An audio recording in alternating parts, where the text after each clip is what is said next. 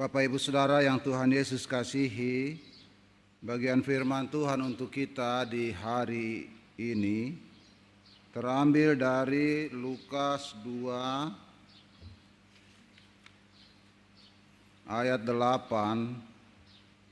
sampai 20. Lukas 2 ayat 8 sampai 20.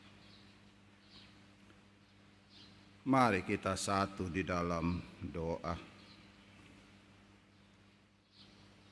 Tuhan Allah Bapa yang maha baik, Allah yang begitu dekat di dalam kehidupan kami.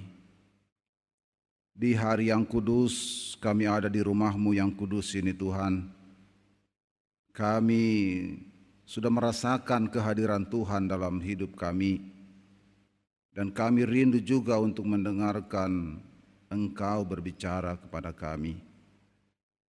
Kami sangat membutuhkan firman-Mu ya Tuhan dalam hidup ini, supaya hidup kami tidak jatuh ke dalam berbagai macam penyesatan dunia, dan supaya kami juga selalu hidup berkenan di hati Tuhan Sebelum kami membaca dan merenungkannya, ya Bapa, kuduskanlah kami, terangi hati pikiran kami.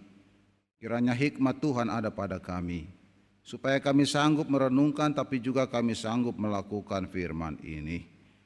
Terima kasih ya Bapa, kuduskan juga hambamu yang menyampaikan firman ini. Dalam Yesus Kristus. Amin. Lukas 2 ayat 8 di daerah itu ada gembala-gembala yang tinggal di padang menjaga kawanan ternak mereka pada waktu malam. Tiba-tiba berdirilah seorang malaikat Tuhan di dekat mereka dan kemuliaan Tuhan bersinar meliputi mereka dan mereka sangat ketakutan. Lalu kata malaikat itu kepada mereka, "Jangan takut, sebab sesungguhnya aku memberitakan kepadamu kesukaan besar untuk seluruh bangsa. Hari ini telah lahir bagimu juru selamat, yaitu Kristus, Tuhan." Di kota Daud. Dan inilah tandanya bagimu. Kamu akan menjumpai seorang bayi dibungkus dengan kain lampin dan berbaring di dalam palungan. Dan tiba-tiba tampaklah bersama-sama dengan malaikat itu sejumlah besar bala tentara sorga yang memuji Allah. Katanya, kemuliaan bagi Allah di tempat yang maha tinggi, dan damai sejahtera di bumi di antara manusia yang berkenan kepadanya. Setelah malaikat-malaikat itu meninggalkan mereka dan kembali ke sorga, gembala-gembala itu berkata seorang kepada yang lain, Marilah kita pergi ke Bethlehem untuk melihat apa yang terjadi di sana seperti yang diberitahukan Tuhan kepada kita. Lalu mereka cepat-cepat berangkat dan menjumpai Maria dan Yusuf dan bayi itu yang sedang berbaring di dalam palungan. Dan ketika mereka melihatnya, mereka memberitahukan apa yang telah dikatakan kepada mereka tentang anak itu. Dan semua orang yang mendengarnya heran tentang apa yang dikatakan gembala-gembala itu kepada mereka. Tetapi Maria menyimpan dalam menyimpan segala perkara itu di dalam hatinya dan merenungkannya. Maka kembalilah gembala-gembala itu sambil memuji dan memuliakan Allah karena segala sesuatu yang mereka dengar dan mereka lihat. Semuanya sesuai dengan apa yang telah dikatakan kepada mereka. Demikian jauh firman Tuhan untuk kita renungkan di hari ini. Terpujilah Kristus dengan segala firman-Nya. Haleluya. Amin.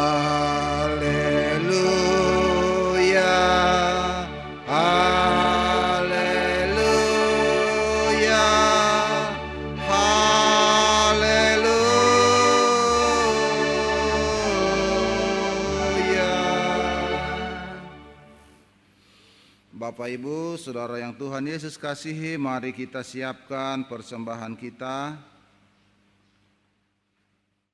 Kita akan menyerahkan persembahan kepada Tuhan dan kita akan mengiringinya dengan memuji Tuhan dalam nyanyian rohani 39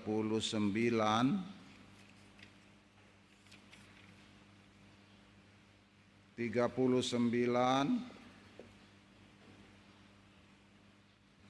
Jemaat kekasih Tuhan, sementara kita menyerahkan persembahan, firman Tuhan berkata, Sebab jika kamu rela memberi, maka pemberianmu akan diterima. Kalau pemberianmu itu berdasarkan apa yang ada padamu, bukan berdasarkan apa yang tidak ada padamu. 39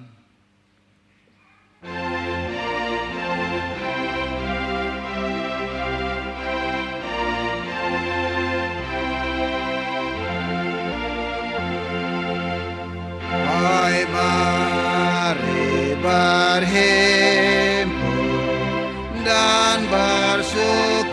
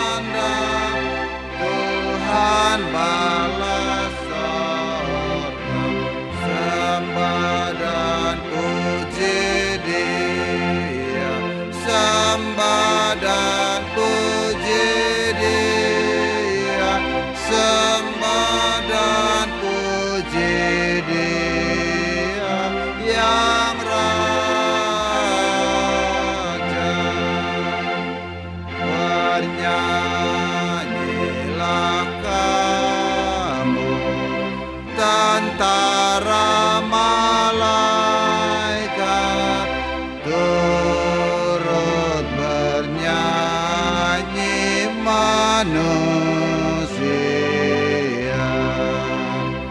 Pujilah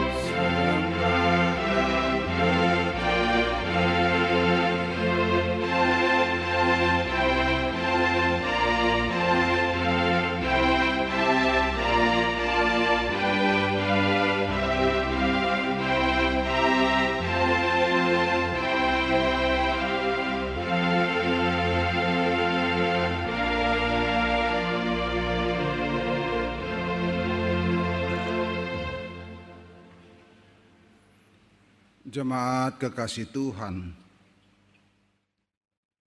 kita akan menaikkan persembahan kita, tapi juga persembahan ini kita naikkan bersama dengan syukur, tetapi juga pergumulan jemaat.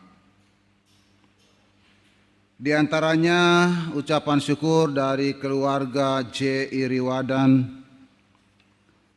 atas terpanggilnya orang tua mama dari ibu Iriwadan pada tanggal 22 Desember keluarga Lulu Siswanti Sirei juga mengucap syukur atas penyertaan dan kasih sayang Tuhan setiap hari terutama untuk anak Puput Sirei boleh kembali ke Jayapura dan juga anak Kenang yang pindah tugas di Wamena.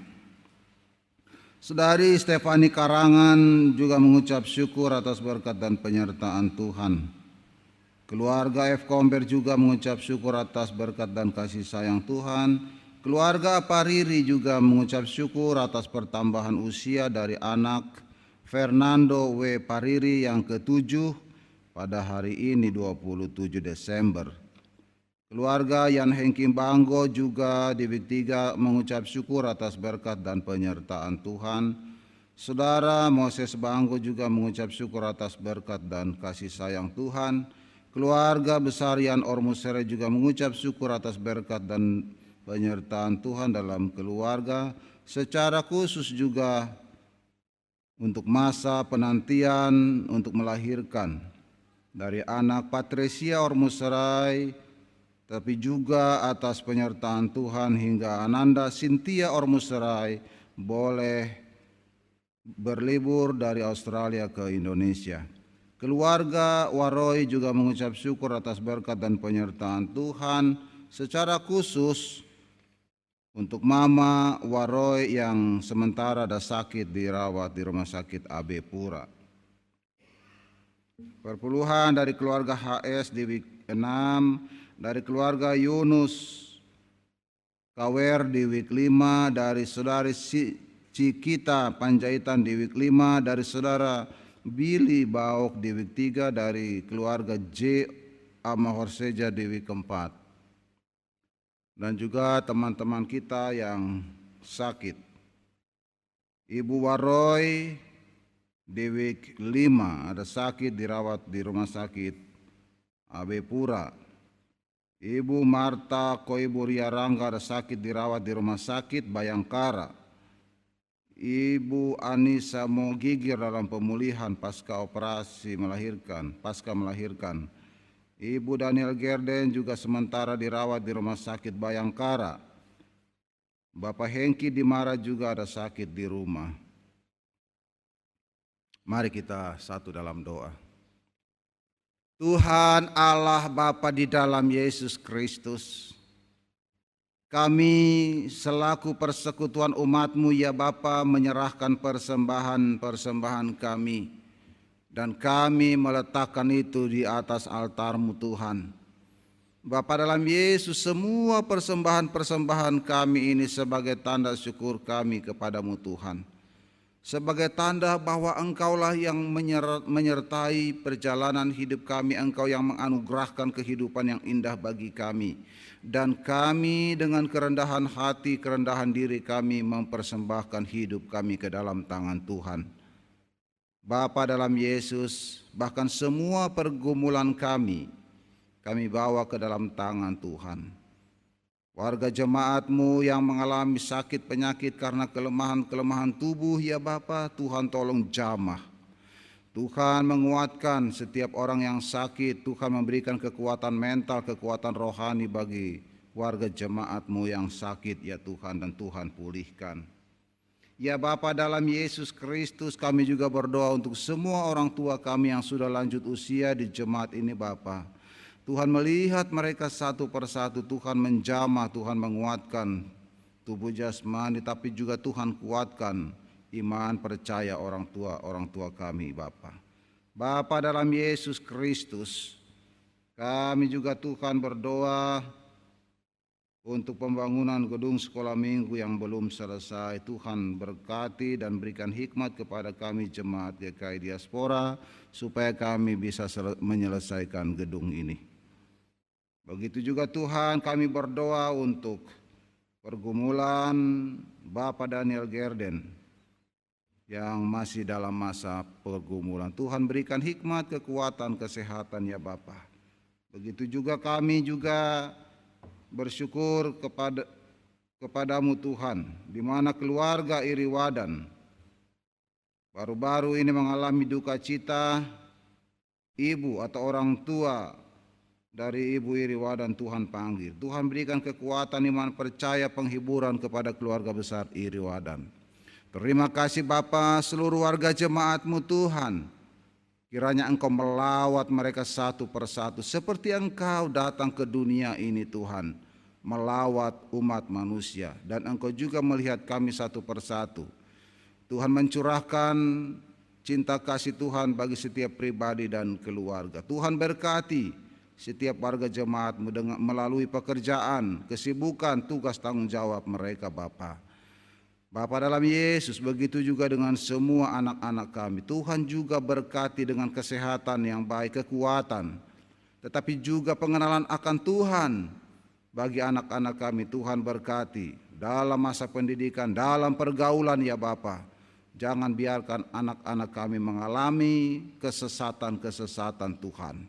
Tapi antar dan bimbing anak-anak kami semua kepada masa depan yang penuh pengharapan. Allah Bapa dalam Yesus Kristus. Kami berdoa juga Tuhan untuk anak-anak muda kami yang mencari pekerjaan. Tuhan juga buka jalan kiranya bagi mereka supaya anak-anak muda kami boleh menikmati berkat Tuhan. Bapa dalam Yesus, kami mohon juga dalam pelayanan kami Tuhan. Pendeta, penetua, syamas, Tuhan berikan hikmat, Tuhan berikan sikap takut akan Tuhan di dalam melayani Engkau. Supaya kami melayani Tuhan dengan kesungguhan ya Bapa.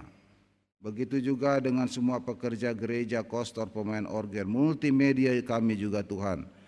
Tuhan anugerahkan hikmat kepada kami supaya kami bisa bekerja dengan kesungguhan, ketaatan kepada Tuhan. Dan Tuhan memberkati kami semua.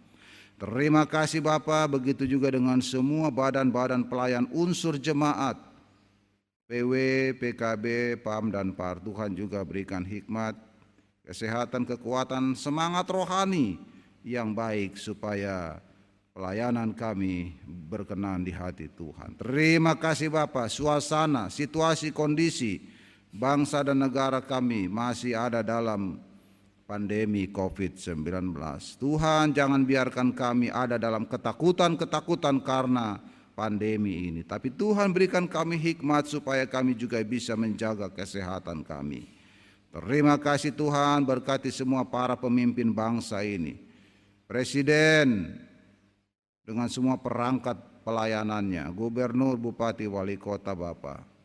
Tuhan berkati dengan hikmat Tuhan, dengan kesungguhan melayani Tuhan. Terima kasih Bapa, inilah syafaat kami yang kami naikkan kepadamu Tuhan dalam Yesus Kristus. Amin.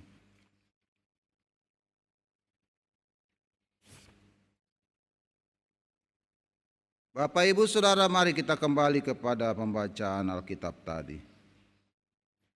Lukas 2 ayat 8 sampai 20. Tema yang diberikan oleh sinode untuk kita renungkan ini adalah berita sukacita. Berita sukacita itu semua orang suka mendengarnya. Kalau ada orang datang kepada kita, dia bilang begini, eh saya ada bawa dua berita. Yang pertama berita sukacita, yang yang kedua berita duka cita. Yang mana yang mau kamu dengar duluan? Pasti yang sukacita duluan lah. Ya. Tidak mau dengar berita duka. Bapak Ibu Saudara kekasih Tuhan, berita sukacita semua orang suka mendengarnya. Apalagi kalau misalnya begini. ASN ini Jokowi yang bilang. Presiden bilang begini, ASN seluruh Indonesia gajinya akan dinaikkan 40 persen. Semua pegawai negeri senang, gembira, wah ini kabar sukacita. Semua pegawai honorer tahun ini akan diangkat menjadi ASN. Wah itu berita paling menyenangkan. Ya. Tetapi Bapak Ibu Saudara nilai sukacita ini tidak terlalu besar. Walaupun gaji naik 40 persen, honorer diangkat semua tahun ini, nilai sukacita ini tidak terlalu besar Bapak Ibu Saudara. Karena apa? Karena pada dasarnya ASN itu walaupun tidak dinaikkan gajinya, orang masih tetap senang, bisa tetap masih tetap hidup tidak ada perubahan apa-apa. Dinaikkan kah tidak kah tetap saja sama. Harga naik juga kan nanti gaji naik harga naik. Apa bedanya? Kan begitu toh? Tidak mungkin gaji naik baru bensin tidak naik. Pasti naik juga.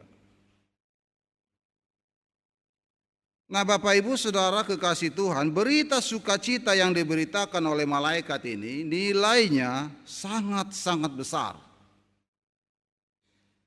Karena apa Bapak Ibu Saudara? Karena orang yang mendengar berita sukacita ini adalah orang-orang yang sangat menderita.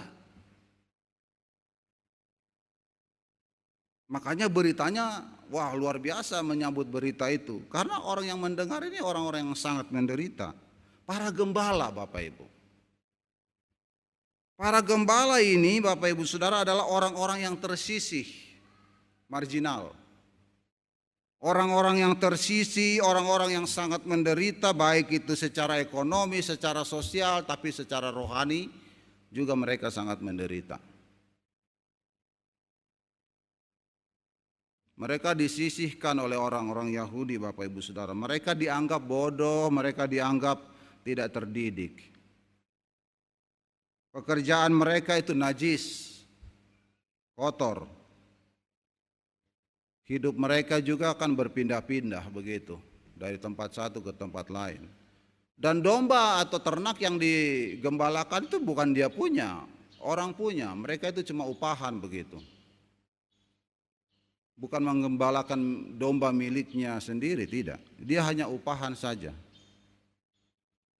Dan stigma untuk para gembala ini Bapak Ibu Saudara, mereka itu di, di, distigmakan sebagai orang-orang yang suka mencuri, mencuri anak domba, ya, tidak jujur. Itu stigma yang diberikan kepada mereka. Dan yang lebih menyakitkan lagi mereka ini tidak boleh pergi ke bait Allah untuk beribadah. Itu secara rohani sakit sekali, tidak boleh beribadah. Lalu kalau katakanlah ada pengadilan, ya katakanlah si gembala ini melihat ada pembunuhan di depan matanya, dia saksi nyata, ada pembunuhan di depan mata, dia tidak bisa bersaksi di pengadilan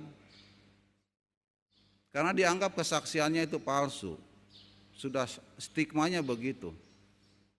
Jadi tidak layak dia dibawa sebagai saksi di pengadilan.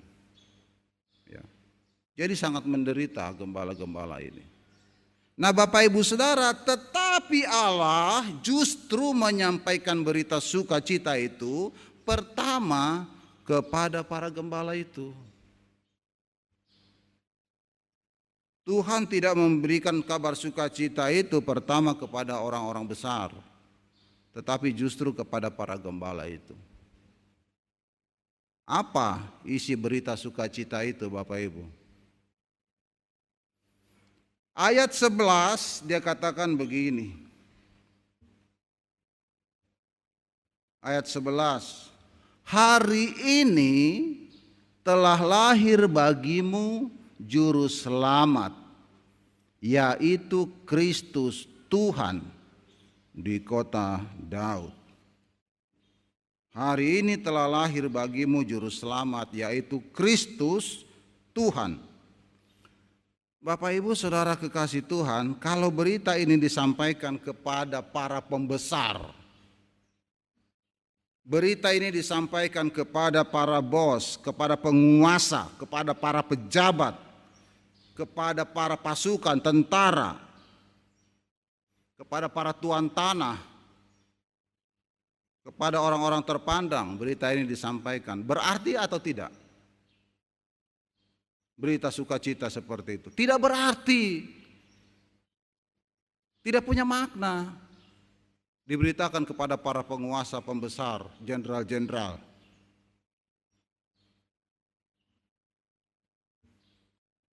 Mengapa tidak berarti, bahkan justru ditertawakan? Mereka mengatakan, emangnya kami ini mau diselamatkan dari apa?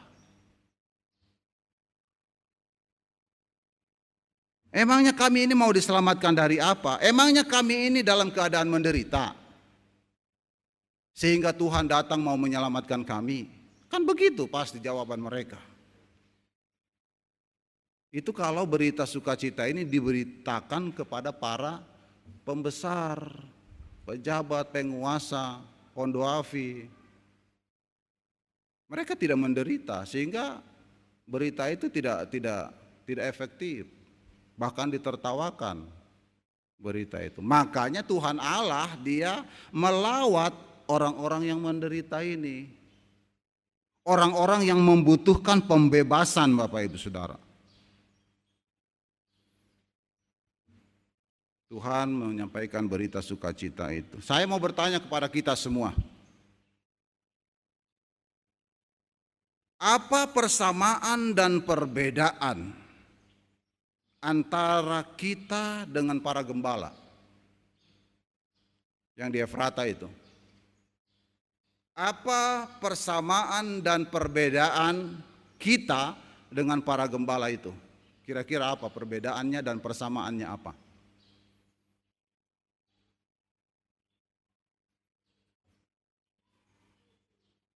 Persamaannya antara kita dengan para gembala itu karena kita sama-sama manusia.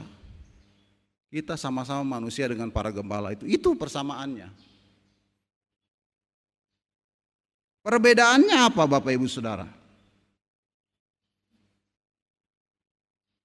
Perbedaannya Bapak Ibu Saudara, para gembala itu dipandang layak oleh Tuhan mendengar berita sukacita itu.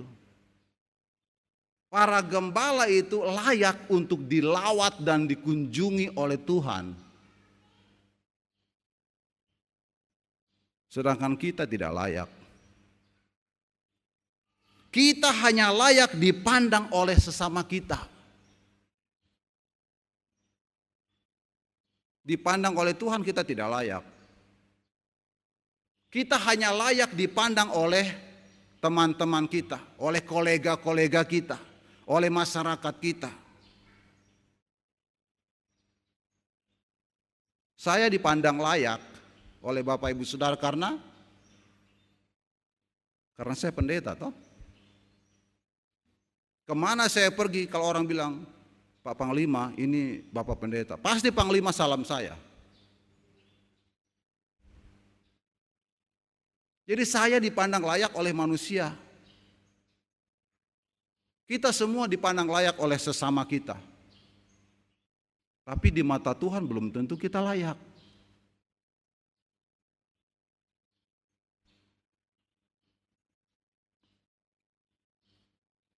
Bapak Ibu Saudara kekasih Tuhan, kita diterima oleh sesama kita, kita dipandang layak oleh sesama kita karena kita masih punya status.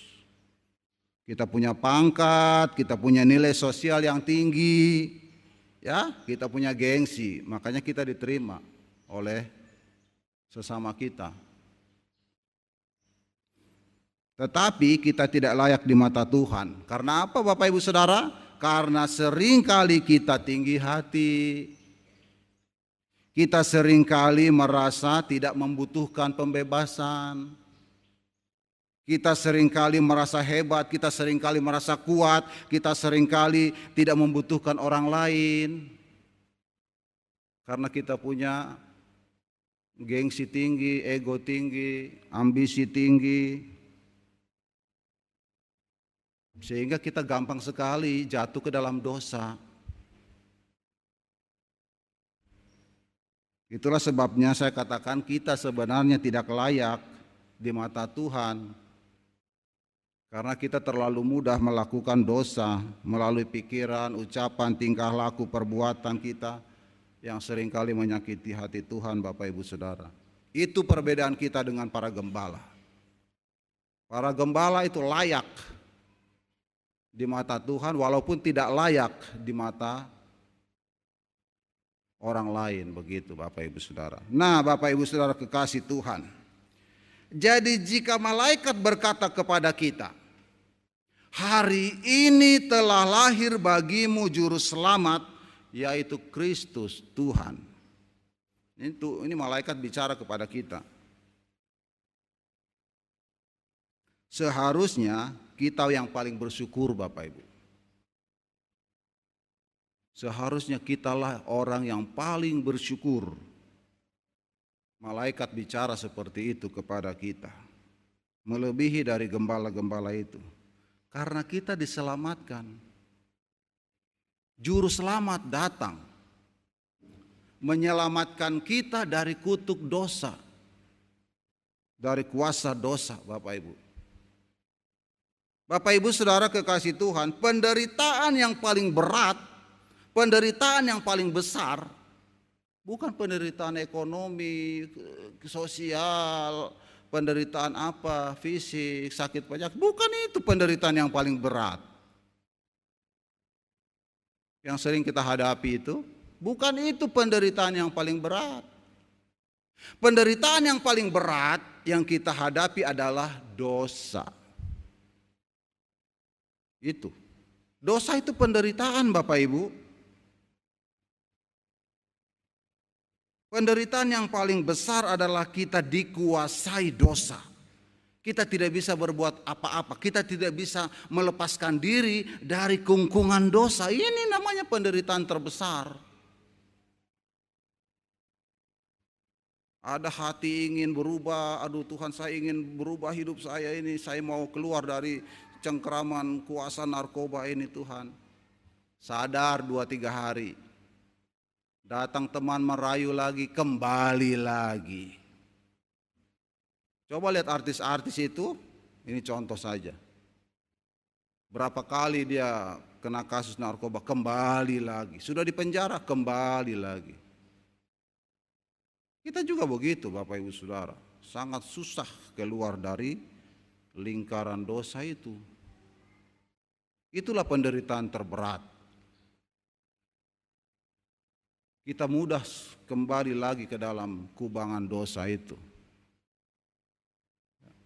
Penderitaan jangan hanya dipandang secara fisik Bapak Ibu Saudara.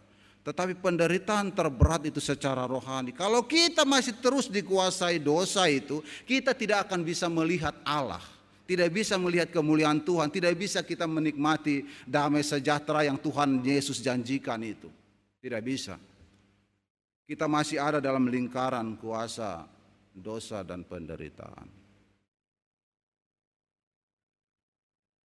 Jadi kalau Tuhan Allah atau malaikat katakan hari ini telah lahir bagimu juru selamat yaitu Kristus Tuhan.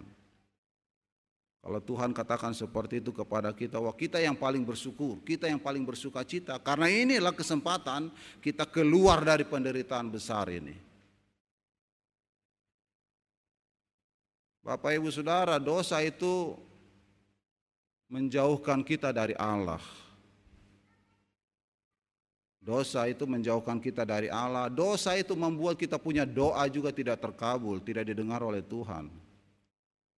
Dosa itu juga membuat kita tidak suka cita dalam hidup ini. Tidak ada kebahagiaannya apa-apa. Itulah penderitaan terbesar Bapak Ibu Saudara yang yang harus kita bebaskan diri kita dari dosa itu. Siapa yang bisa membebaskan itu? Hanya Tuhan yang kita terima, Bapak Ibu Saudara. Ya. Jadi kita harus bersyukur kepada Tuhan sebab Tuhan datang melawat kita, mengunjungi kita.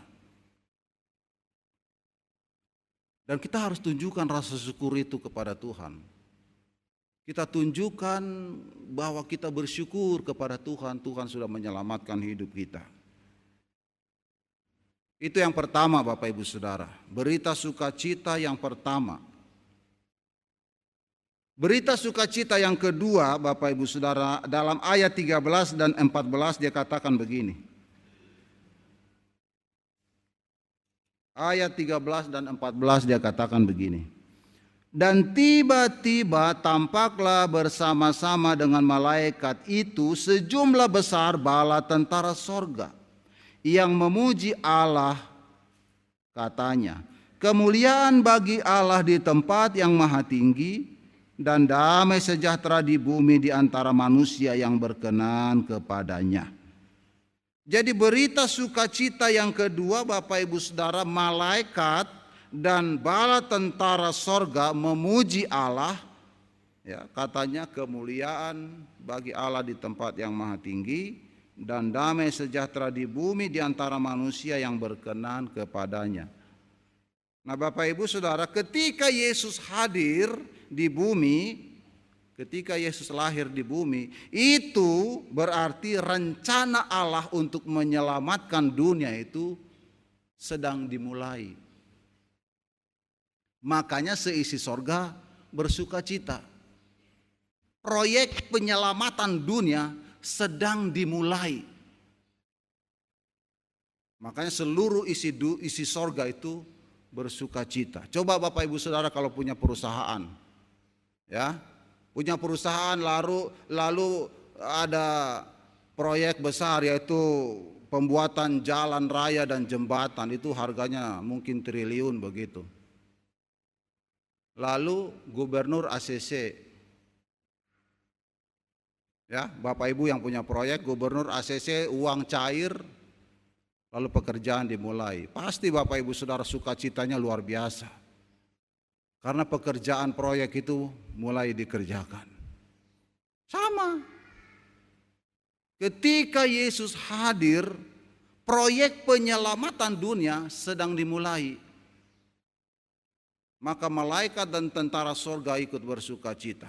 Akibat sukacitanya itu pekerjaan dimulai, maka kita manusia mengalami damai sejahtera. Ayat 14 kan jelas mengatakan seperti itu. Kemuliaan bagi Allah di tempat yang maha tinggi dan damai sejahtera di bumi. Di antara manusia yang berkenan kepadanya. Cuma ada kalimat tak kalimat yang harus kita perhatikan baik-baik. Ya. Di antara manusia yang berkenan kepadanya. Ini yang harus kita perhatikan. Tidak semudah itu damai sejahtera turun. Tetapi hanya bagi orang-orang yang berkenan kepadanya. Ya, Bapak Ibu Saudara, ketika Tuhan Yesus dia lahir maka ada sukacita besar bagi Allah tapi juga bagi kita. Bagi para gembala itu orang-orang yang berkenan kepadanya. Nah Bapak Ibu Saudara kekasih Tuhan. Orang-orang yang berkenan kepada Allah itu siapa? Seperti apa saja orang-orang yang berkenan kepada Allah itu. Dan mereka akan menerima damai sejahtera Allah. Orang-orang yang berkenan kepadanya itu adalah orang-orang yang berpengharapan kepada Tuhan, Bapak Ibu. Walaupun hidup ini penuh dengan kesusahan, tantangan silih berganti, tetapi dia punya semangat. Hidup penuh semangat. Itu itu namanya orang yang berpengharapan. Dia bersemangat karena dia yakin dan percaya Tuhan akan hadir dalam hidupnya. Itu pasti Tuhan berkenan kepadanya. Yang kedua, Bapak Ibu Saudara, orang yang berkenan kepadanya, orang-orang yang mempercayakan hidupnya kepada Tuhan. Mempercayakan hidupnya kepada Tuhan, itulah orang-orang yang berkenan kepada Allah. Dia tidak takut menjalani hidup karena dia mempercayakan hidupnya kepada Allah. Ada orang yang berani mati, Bapak Ibu. Ada orang yang berani mati tetapi takut hidup. Berani mati tapi takut hidup. Takut menjalani kehidupan yang penuh dengan penderitaan. Makanya ada orang yang punya pikiran, ah saya bunuh diri saja. Itu orang yang berani mati, tapi takut menjalani hidup. Itu tidak berkenan di hadapan Allah Bapak Ibu. Orang yang berkenan di hadapan Allah adalah orang yang mempercayakan hidupnya kepada Tuhan. Tidak takut menjalani hidup yang penuh dengan penderitaan. Jadi orang Kristen itu tidak boleh bunuh diri. Apalagi anak-anak muda, ya saya ingatkan anak-anak muda, putus cinta itu bukan berarti kehilangan segala-galanya. Jangan patah hati. Jangan apalagi bunuh diri. Jalani hidup ini dengan penuh syukur kepada Tuhan. Tuhan akan memberikan yang terbaik kepadamu. Ya, jangan gampang patah. Percayakan hidupmu kepada Tuhan. Orang-orang yang berkenan kepada Allah adalah orang-orang yang mau hidupnya diubah oleh Tuhan. Ah, saya tidak mau hidup saya ini begini-begini terus. Saya harus berubah. Ya. Saya tidak mau hidup dalam cengkraman dosa seperti ini terus. Saya tidak mau hidup di dalam lingkaran dosa dan penderitaan. Saya mau keluar, saya mau hidup baik.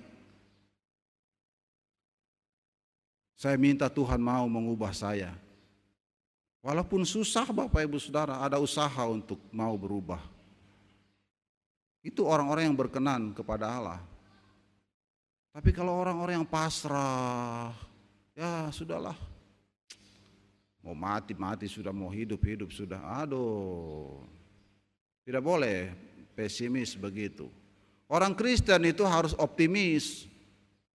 Karena kita punya Tuhan, ada Roh Kudus yang membimbing eh, hati dan pikiran kita. Ada firman Tuhan yang menunjukkan jalan. Oh, ini yang benar, ini yang benar begitu. Kenapa kita harus pesimis dengan hidup ini? Kita harus optimis, kita harus bersemangat dalam hidup ini.